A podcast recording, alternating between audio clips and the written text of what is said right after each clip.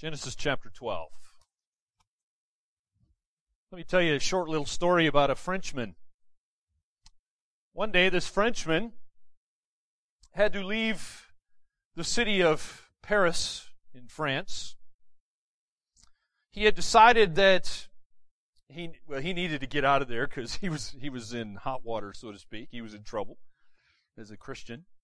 So he decided to head west. Uh, put a uh, a map here on the screen of France for you. He was heading over, uh, sorry, not west, east, over to, uh, he wanted to go over somewhere by either Strasbourg there or Basel, and which is on the eastern border of France. He, and he wanted to go there to find some refuge where he could kind of just be alone, be safe. He, he, he, he was one of these uh, guys who liked to study and he loved to write. But he could not travel straight east because in the year 1536, King Francis of France and Emperor Charles V were actually fighting a war against each other, and, and as a result, uh, he couldn't travel east because the roads were blocked because of the war. So he had to detour south.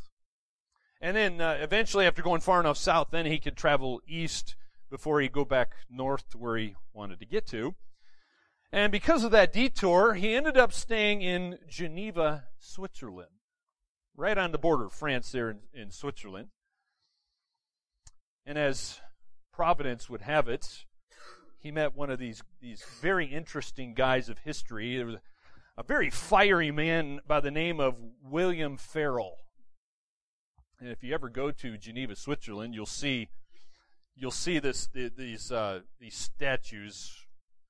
Right next to the guy I'm talking about is this guy William Farel.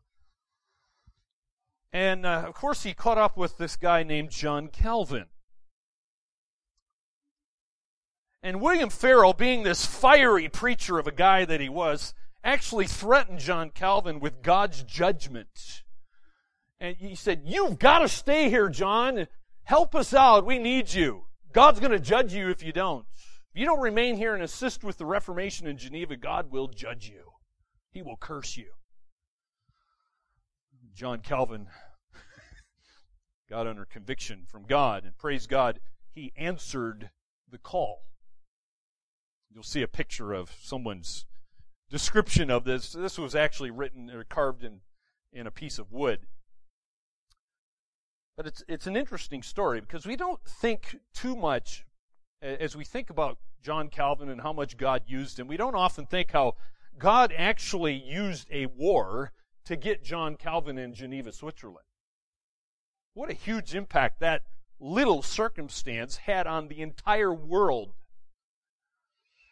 Well, in the same way, as we come to Genesis 12 here, what a huge impact. Something little off. God often uses little things to accomplish his great purposes. And one might not see the huge significance in God's calling of a single individual until one realizes that call is going to bring blessing upon the entire world through this one man. The Bible says that Abraham is kind of like a funnel, and through, through Abraham, blessing came to the entire world. God is set on blessing his world. And he begins that program here by calling this man whom we who is the Bible calls Abraham. So let's read about God's call to Abraham here in Genesis 12. We'll start in verse 1. Now the Lord, that is Yahweh, said to Abram, Go from your country and your kindred and your father's house to the land that I will show you. And I will make of you a great nation, and I will bless you and make your name great, so that you will be a blessing. I will bless those who bless you, and him who dishonors you I will curse. And in you all the families of the earth shall be blessed. So Abram went as the Lord had told him, and Lot went with him. Abram was 75 years old when he departed from Haran. And Abram took Sarai his wife, and Lot his brother's son, and all their possessions that they had gathered, and the people that they had acquired in Haran, and they set out to go to the land of Canaan. When they came to the land of Canaan, Abram passed through the land to the place at Shechem, to the oak of Moreh. At that time, the Canaanites were in the land. Then the Lord appeared to Abram and said, To your offspring I will give this land. So he built there an altar to the Lord who had appeared to him. From there he moved to the hill country on the east of Bethel and pitched his tent with Bethel on the west and Ai on the east. And there he built an altar to the Lord and called upon the name of the Lord. And Abram journeyed on, still going toward the Negeb. That ends the paragraph we're going to look at today. So I propose to you, do, to, to you today from this particular paragraph here that God is demanding something of us. Not just Abraham, but us as well. That God demands this place of supreme affection in our lives. So today we're going to look at Yahweh's call to Abram and, and see what we can learn from this. If you're not familiar with God's name, Yahweh, let me just point it out to you because every time in your Old Testament, when you see Lord in all capital letters, that is God's name, which is Yahweh in Hebrew. I prefer to use that. So as we as we look at Yahweh's call here, let's let's see what we can learn from this. First of all, we see that God's call here is unexplainable, really. It's just unexplainable. Did you notice how the chapter begins? Chapters 1 through 11 are amazing, but now we come to chapter 12 here, and it just says that Yahweh said to Abram. Those words are difficult to explain. If you keep that particular sentence within the greater context, it's really unexplainable. And you say, well, why is that? Because for one thing, it's hard to explain because historically it's it's just an amazing statement. Of course, Genesis 12 comes in the greater context of Genesis. We've already looked at the first 11 chapters here. It's a big problem as you think about that statement. It's not a problem for God, but in our human thinking, it's a problem. And here's the problem, my friends, because we've, we've read in the first 11 chapters of this threefold crisis that's happened after the beautiful, you'll see on this next slide, the, the beautiful things that happen in the first two chapters of Genesis where God creates the entire universe within seven days and he declares it's all very good. Then you come to chapter 3 of Genesis, and, and you got the first of the threefold crisis, you, which we call the fall the fall of mankind into sin. And then you get into chapter 6 through 8, and you've got this, this horrible crisis of we have the flood. God destroys the earth with the flood. And then in chapter 11, you got this thing we call the Tower of Babel. All bad events that are happening there. Why? Why, why is this there? Why, why is God talking about all this? And why is it unexplainable? Because th- those things are presenting us with a world that is very pleased to just kind of live without Yahweh's kingship in their lives. They're happy to go on and live without God, without His fellowship in their lives. And so as a result, the world is cursed in chapter 3. The world is destroyed in chapter 8. And then in chapter 11, it's just scattered. God scatters them because they're just trying to build this tower and unite. And so, if if you didn't have any of the rest of the Bible, you come here to chapter 11 and you'd say, well, okay, this is the end, right? Right here, here it is. This is the end. This is the end needs to come. The, the judge of the universe is going to come and, and, and he's going to appear at this point. Divine judgment's going to destroy the world again. Well, that's what you might think if you didn't read the rest of your Bible, right? And, and so because of all this, it's really unexplainable what God says in chapter 12. Why does Yahweh give the world another chance? why does Yahweh's blessing come to this individual? And through him, all people of the earth are blessed. Well, God insists on blessing this world here with Abraham, not because something special about him, but God's going to just use him and, and he's going to be the channel of blessing.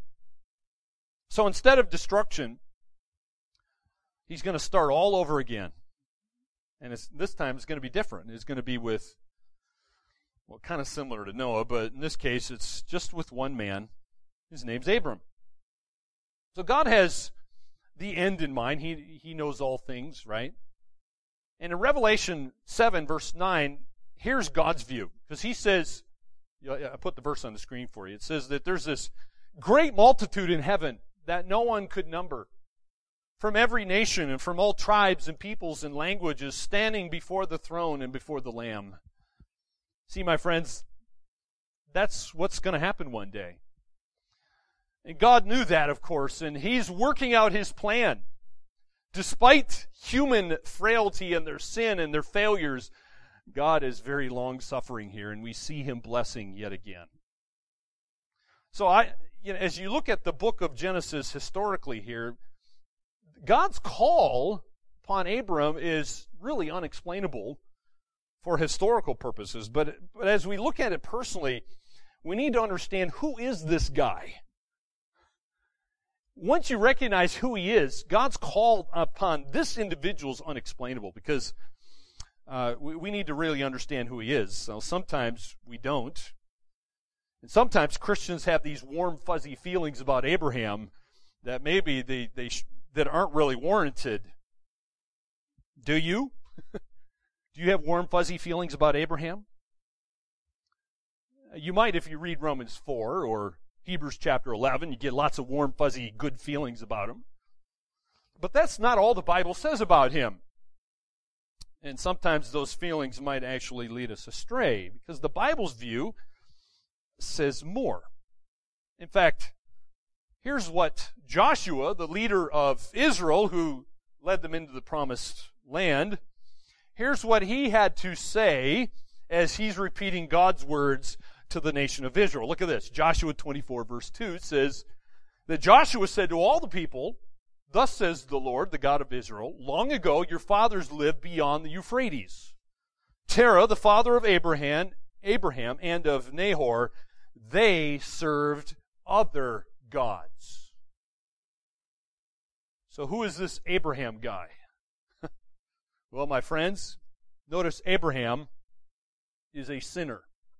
This is Abraham the pagan, Abraham the idolater. There's nothing special about Abraham.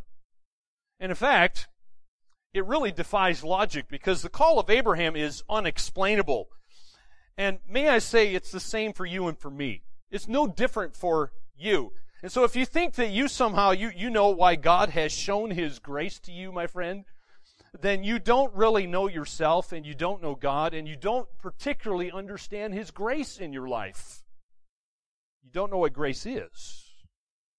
So may I suggest that you read the book of Romans. Maybe that'll a good starting point to understand God's grace in your life. So we see, first of all, as we think about God's or Yahweh's call upon Abraham here, it's unexplainable.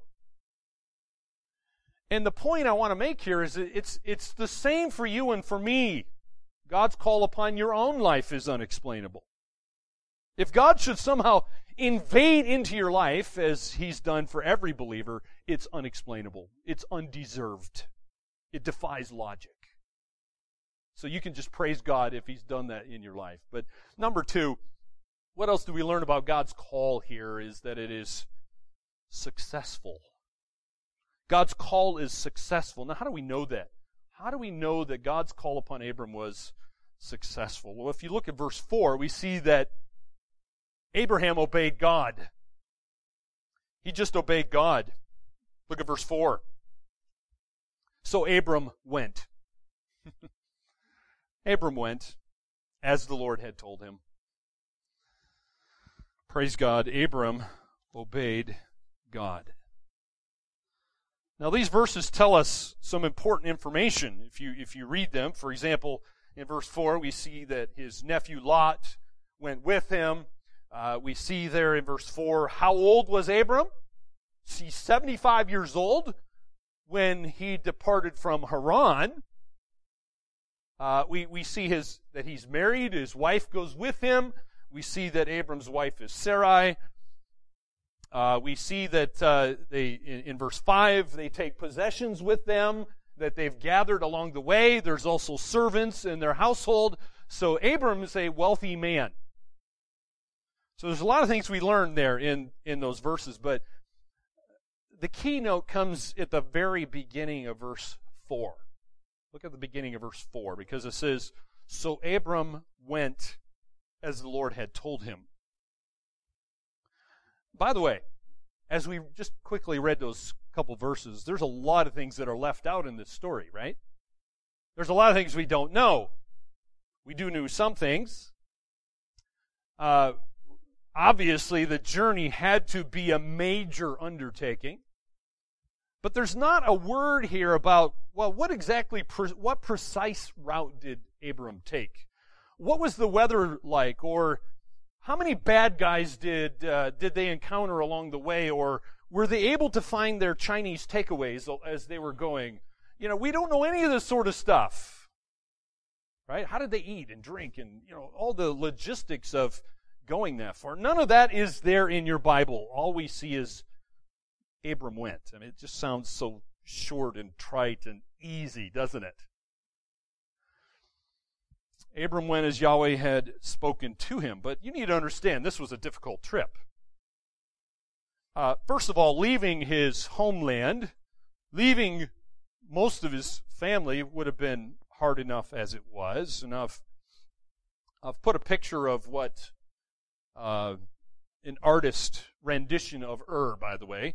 Ur is not some just little podunk little place you know, with nothing around there. Uh, there was a, what's it, Sir Woolley, I think was his name. He excavated this place for something like 14 years.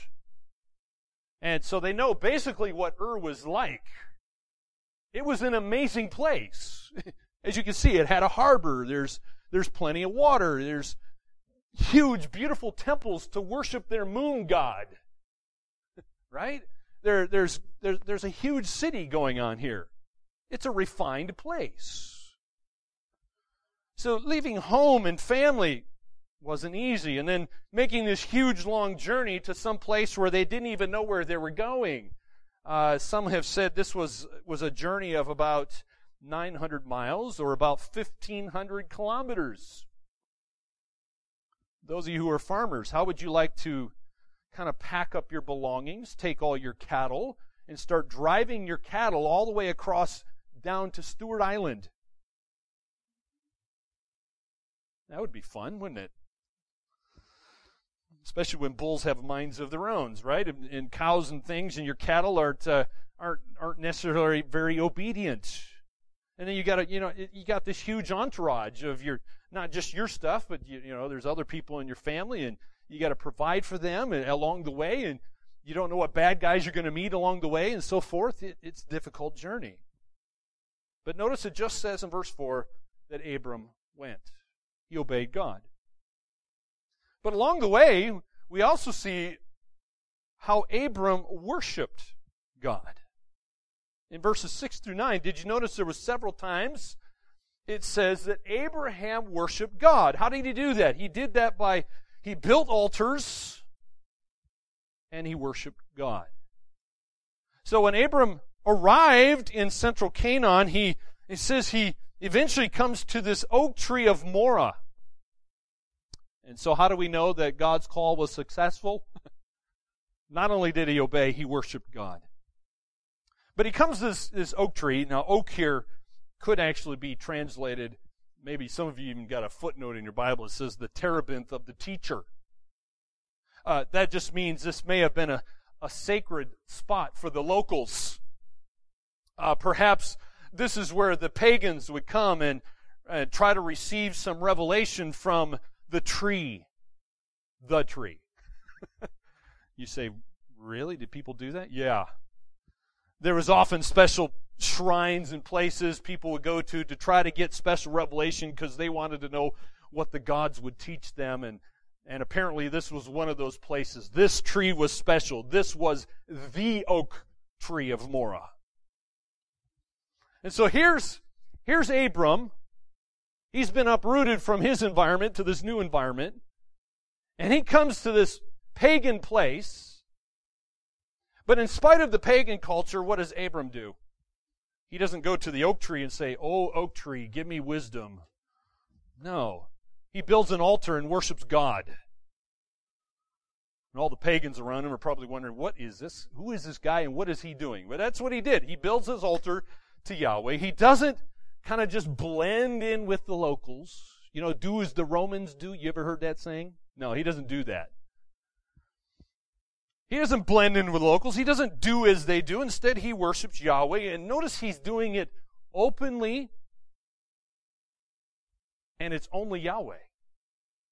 Abram's worship of God, by the way, is not a one time event here, because if you read 6 through 9, he does it several times. This is a lifestyle for Abraham, and it happens again several times. So, Abram's worship of God, just take note. Here's three things to take note of it was only God, he did it openly, and he did it often. That's a good pattern for our worship of God. But why is Abram making sacrifices here? Why does he do this? Well, he comes to God here by this means of atonement. Uh, atonement, just think of it. How do I become at one with God? At one with God. And he's doing this through this offering. Now, what does it mean here? Because it talks about him calling on the name of Yahweh in verse 8. Did you see that? Verse 8 says, uh, From there he moved to the hill country on the east of Bethel, and he pitched his tent with Bethel on the west and Ai in the east, and there he built an altar to the Lord. And he just doesn't build an altar. What does he do? He, he called upon the name of Yahweh. Now, when you see that in your Old Testament, you got to ask what what is that there for? What does that mean? What it probably is referring to some public prayer. It's a public worship of God. Maybe he's proclaiming truth about God. We don't know exactly, but however that is taken, the text is speaking of his testimony, and the testimony is given in public. It's given in the open. It's public worship done in the midst of a pagan world. It's Canaanite culture. These are idol worshippers. And he's coming right into their midst, right next to their shrines, and he's worshiping God unashamedly. Don't you love it? I love this. And some look at this and say, uh, okay, so what? What's the point? Why is this important? Why are you talking about this? Well, God talked about it. Why is it here? Well, the record of Abraham's response has to be here for a reason. God doesn't waste his words, right? It tells us one thing about God's call. One thing we can learn is that God's call has takers. God's call has takers. In other words, it is successful. There are some people like Abram who obey God. Abram's response also illustrates the sort of response that God is seeking from us as well. What kind of a response does God want from you when He calls you to do something? And so I ask you this, my friends are you obeying God's call in your life? Are you obeying God's call in your life? This is a good response, a successful call, wouldn't you say? Because Abram obeyed God and Abram worshiped God. But what else can we learn about God's call here in Abram's life is that, number three, that God's call is seemingly impossible. Seemingly impossible. Now, humanly speaking, it's seemingly impossible because we see in verses 6 and 7, uh, what does it say? we see Abram passed through so he's going through this land and he, and he, he goes past this, this uh, oak tree there at Moreh. At the time, the Canaanites were in the land. But God appears to Abram. And notice what God says To your offspring, I will give this land. So Abram builds an altar there. See, God has an amazing plan to bless his world. How does he do this? Well, God would send a Savior ultimately. Uh, you read those promises, all those I will statements that God gave to Abram. One of those is that through Abram all peoples of the earth would bless. How did God do that? Ultimately through Jesus Christ. But the plan here, at this point in human history, looks like it's not even going to get off the ground. It looks like an overweight airplane without wings. right? It looks like a really fat chicken that's had its wings clipped, that's eaten too much. That's what it looks like at this point. Because notice we see in verse 7 that God says, To Abram's seed I will give this land. That's what God said. Now, now that one sentence there creates two, two problems for God well, humanly speaking, it presents two problems. Number one, notice first of all, we, Abram doesn't own any land. He owns no land. He doesn't have the means to buy all this land that God's promised. In fact, if you look at the end of verse 6, it says the land is already possessed. So he can't come in and just take it. He can't pay for it. There's all these Canaanites that are already there, so how is he going to get the land? The other problem here is that Abram doesn't have a seed. Remember, God said, through your seed, eventually all peoples of the earth would be blessed? Okay, how is this going to happen? He doesn't even have children. And remember, we've already found out how old is Abraham? Abraham's 75 years old. So Abram doesn't have any children. It's not likely that he's going to have any children. The Bible already said that his wife is barren, and Abraham is 75 years old. So here you come to verse 7, and it just packs into all of this in, in just it just packs it into one impossible sentence. Don't you love verse 7? I love this. The beginning of verse 7. It just says that the Lord appeared to Abram and said, To your offspring I will give this land. What? Can you imagine what Abraham is thinking? To your offspring. uh, hold a minute, hold on there a minute, God. Do you recognize how old I am? Do you know that my wife is barren? You've just sent me to this place that's just packed full of Canaanites. Do you really think they're going to let me take their land? I could just see him having this conversation with God, don't you? Maybe he didn't, maybe he did, I don't know. But it just packed in that one verse, there's this impossible statement. He had no children, he has no land.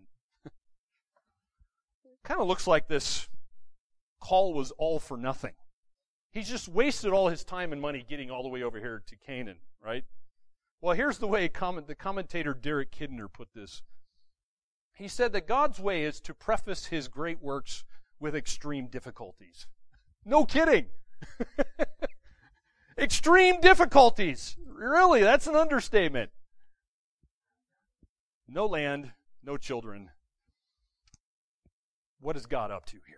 You got to ask that question, right? What is he up to? God just loves taking these seemingly impossible situations and declaring his glory to the nations. Well, my friends, God not only operates this way with Abram, but he often does this with his servants. He often will do it even in our lives. But at the same time, let me just give you a warning. Be, be very careful here because God doesn't always operate the same with every person. Just because he did this with Abram doesn't mean he's going to do it with you. You've got to be careful. It doesn't always work this way. But one of the things as you read your Bible, you notice God has a tendency to use extreme difficulties to declare his honor and glory to people. And it's a pattern that God repeats often in human history. Let's just look at one example through the through the uh, eye of the Apostle Paul here, where the Apostle Paul remembers being just reduced to helplessness, extreme difficulties in his life. But notice what God says here in 2 Corinthians chapter 1 verse 8. It's on the screen. For we do not want you to be unaware, brothers, of the affliction we experienced in Asia. For we were so utterly burdened beyond our strength that we despaired of life itself.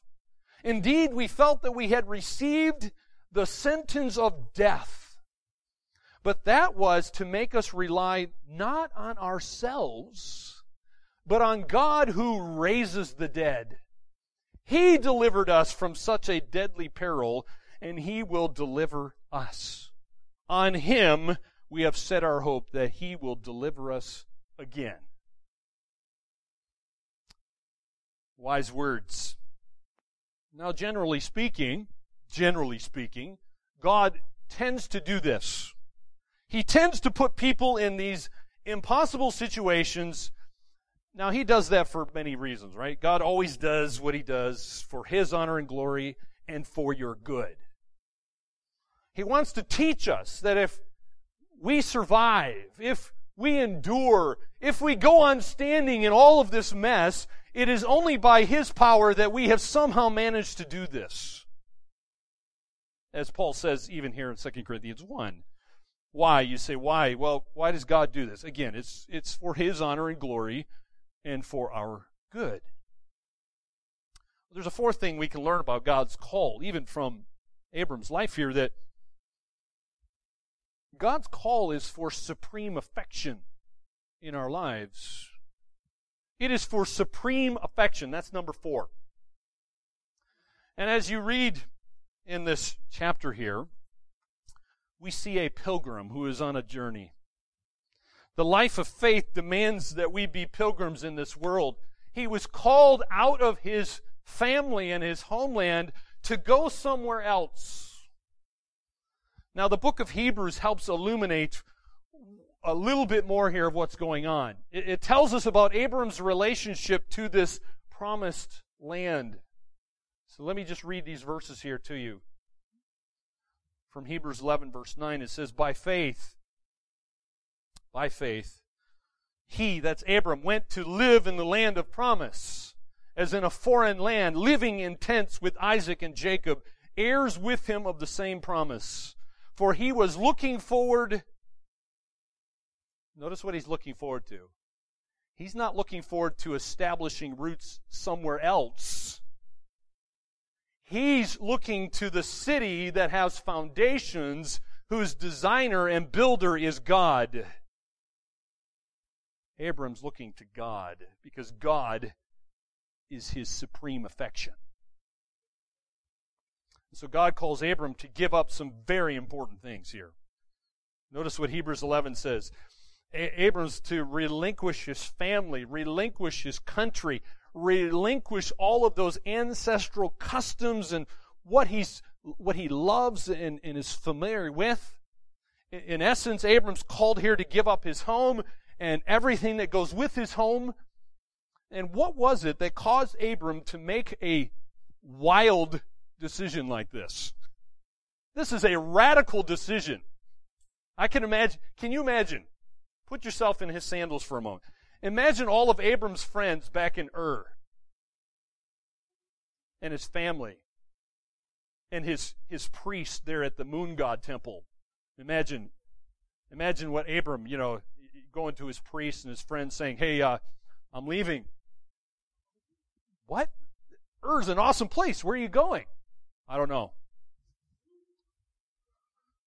Why are you leaving? Uh, God told me to leave. God told you to leave. Right? You don't know where you're going? You're giving all this up? You don't even know where you're going? Yeah, it would have been radical, wouldn't it? So, what caused Abram to make that kind of decision? Well, Hebrews 11 here provides some answers. Notice, first of all, he left because God called him. And the Bible says he obeyed.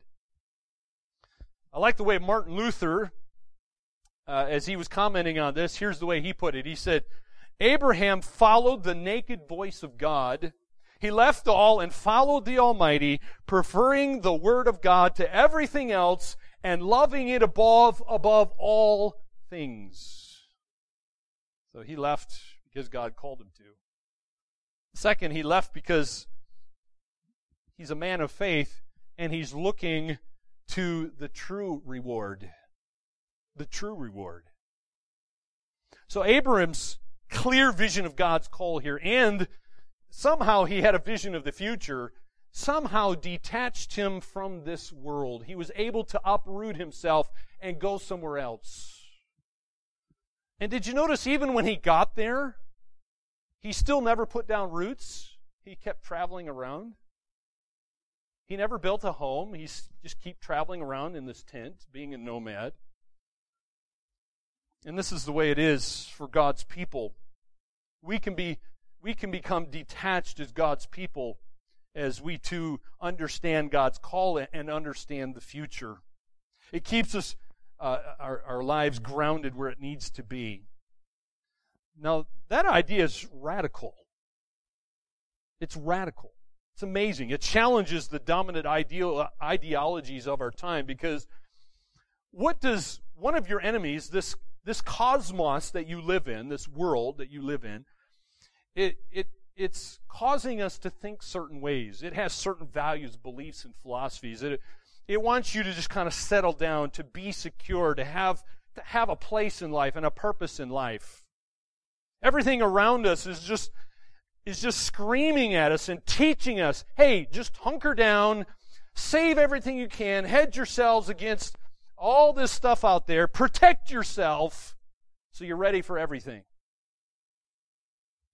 Our natural desires want comfort. We want protection. We want love. We want joy. We want peace. We want all this stuff.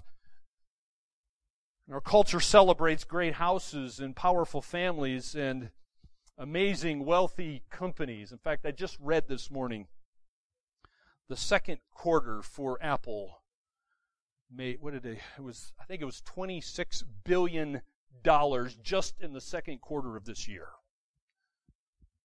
mind boggling. And of course, the world celebrates this, and even way down here in New Zealand, they got to put it in the newspaper what Apple's doing. And they celebrate it. But what does God's word say about this? Look at this. Colossians 3, verse 1 says, If or since you have been raised with Christ, seek the things that are above where Christ is, seated at the right hand of God. Set your minds on things that are above, not on things that are on the earth. For you have died, and your life is hidden with Christ in God. When Christ, who is your life, appears, then you also will appear with him in glory. And so, my friends,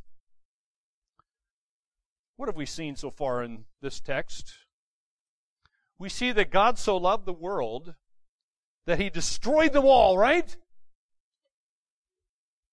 Well, he could have done that, right? I mean, he chapter 3, you had the fall, you had the flood, chapter 6 through 8, you had this Tower of Babel, and I mean, three strikes you're out, right? Well, that's the way it is in baseball, but not with God, okay? With God, obviously, it's not three strikes and you're out of there. No, it's He continues to be loving, and so He loves the world, and He calls us pagan idolater. And you know what God's doing today? He's he, that's he's still doing the same thing. He's still the same God. He keeps adding to Abraham's seed, gathering more and more of Abraham's children, still gathering people, sharing in Abraham's faith. And so the call he gave Abraham here hasn't really changed.